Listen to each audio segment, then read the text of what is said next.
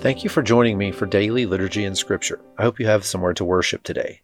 We will be reading Psalm chapter 19, Isaiah chapter 19, and Mark 13, 14 until the end of the chapter. Before we begin, let's say together the Apostles' Creed. I believe in God, the Father Almighty, creator of heaven and earth. I believe in Jesus Christ, his only Son, our Lord. He was conceived by the Holy Spirit and born of the Virgin Mary. He suffered under Pontius Pilate was crucified, died, and was buried. He descended to the dead. On the third day he rose again. He ascended into heaven and is seated at the right hand of the Father. He will come again to judge the living and the dead. I believe in the Holy Spirit, the Holy Catholic Church, the communion of saints, the forgiveness of sins, the resurrection of the body, and the life everlasting. Amen. Psalm chapter 19 The heavens declare the glory of God the skies proclaim the work of his hands. Day after day they pour forth speech. Night after night they reveal knowledge. They have no speech. They use no words. No sound is heard from them. Yet their voice goes out into all the earth, their words to the ends of the world. In the heavens God has pitched a tent for the sun. It is like a bridegroom coming out of his chamber, like a champion rejoicing to run his course. It rises at one end of the heavens and makes its circuit to the other nothing is deprived of its warmth. The law of the Lord is perfect, refreshing the soul. The statutes of the Lord are trustworthy, making wise the simple. The precepts of the Lord are right, giving joy to the heart. The commands of the Lord are radiant, giving light to the eyes. The fear of the Lord is pure, enduring forever. The decrees of the Lord are firm, and all of them are righteous. They are more precious than gold, than much pure gold. They are sweeter than honey, than honey from the honeycomb. By them your servant is warned, in keeping them there is great reward. But who can discern their own errors? Forgive my hidden faults. Keep your servant also from wilful sins. May they not rule over me. Then I will be blameless, innocent of great transgression. May these words of my mouth and this meditation of my heart be pleasing in your sight, Lord, my rock and my redeemer. Isaiah chapter 19 a prophecy against Egypt. See, the Lord rides on a swift cloud and is coming to Egypt. The idols of Egypt tremble before him, and the hearts of the Egyptians melt with fear. I will stir up Egyptian against Egyptian, brother will fight against brother, neighbor against neighbor, city against city, kingdom against kingdom. The Egyptians will lose heart, and I will bring their plans to nothing. They will consult the idols and the spirits of the dead, the mediums and the spiritists. I will hand the Egyptians over to the power of a cruel master, and a fierce king will rule over them, declares the Lord, the Lord Almighty. The waters of the river will dry up, and the riverbed will be parched and dry. The canals will stink, the streams of Egypt will dwindle and dry up. The reeds and rushes will wither, also the plants along the Nile at the mouth of the river. Every sown field along the Nile will become parched, will blow away and be no more. The fishermen will groan and lament, all who cast hooks into the Nile, those who throw nets on the water will pine away.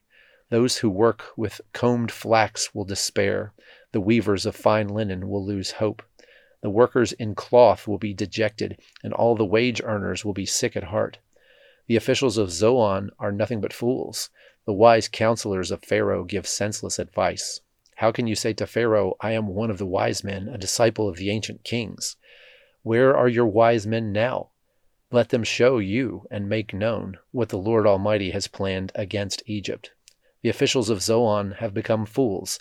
The leaders of Memphis are deceived. The cornerstones of her peoples have led Egypt astray. The Lord has poured into them a spirit of dizziness.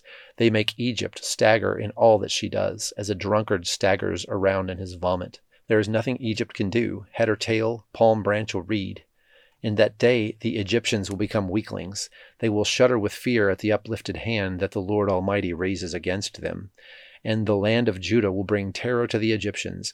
Everyone to whom Judah is mentioned will be terrified because of what the Lord Almighty is planning against them. In that day, five cities in Egypt will speak the language of Canaan and swear allegiance to the Lord Almighty. One of them will be called the City of the Sun.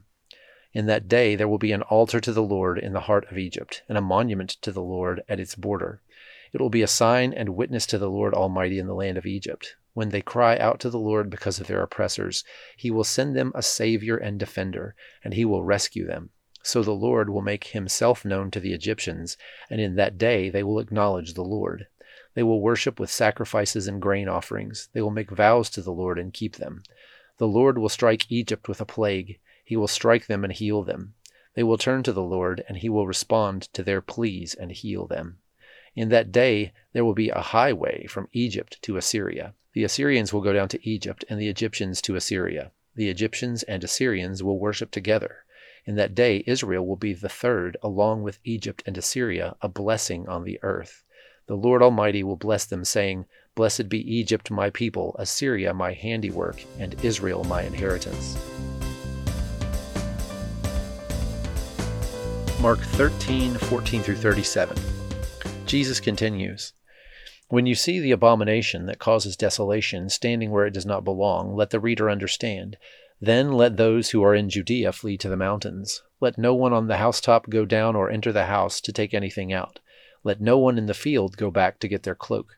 How dreadful it will be in those days for the pregnant women and nursing mothers. Pray that this will not take place in winter, because those will be days of distress unequaled from the beginning, when God created the world until now, and never to be equaled again. If the Lord had not cut short those days, no one would survive. But for the sake of the elect, whom he has chosen, he has shortened them. At that time, if anyone says to you, Look, here is the Messiah, or Look, there he is, do not believe it. For false messiahs and false prophets will appear and perform signs and wonders to deceive, if possible, even the elect. So be on your guard. I have told you everything ahead of time. But in those days, following that distress, the sun will be darkened, and the moon will not give its light.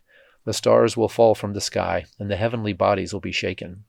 At that time, people will see the Son of Man coming in clouds with great power and glory and he will send his angels and gather his elect from the four winds, from the ends of the earth to the ends of the heavens. Now learn this lesson from the fig tree. As soon as its twigs get tender and its leaves come out, you know that summer is near. Even so, when you see these things happening, you know that it is near, right at the door. Truly I tell you, this generation will certainly not pass away until all these things have happened. Heaven and earth will pass away, but my words will never pass away. But about that day or hour no one knows, not even the angels in heaven, nor the Son, but only the Father. Be on guard, be alert. You do not know when that time will come. It's like a man going away. He leaves his house and puts his servants in charge, each with their assigned task, and tells the one at the door to keep watch. Therefore keep watch, because you do not know when the owner of the house will come back, whether in the evening or at midnight, or when the rooster crows or at dawn. If he comes suddenly, do not let him find you sleeping. What I say to you, I say to everyone watch. Now join me in the Lord's Prayer. Our Father, who art in heaven, hallowed be thy name. Thy kingdom come, thy will be done, on earth as it is in heaven. Give us this day our daily bread, and forgive us our trespasses as we forgive those who trespass against us. And lead us not into temptation, but deliver us from evil. For thine is the kingdom, and the power, and the glory, for ever and ever. Amen.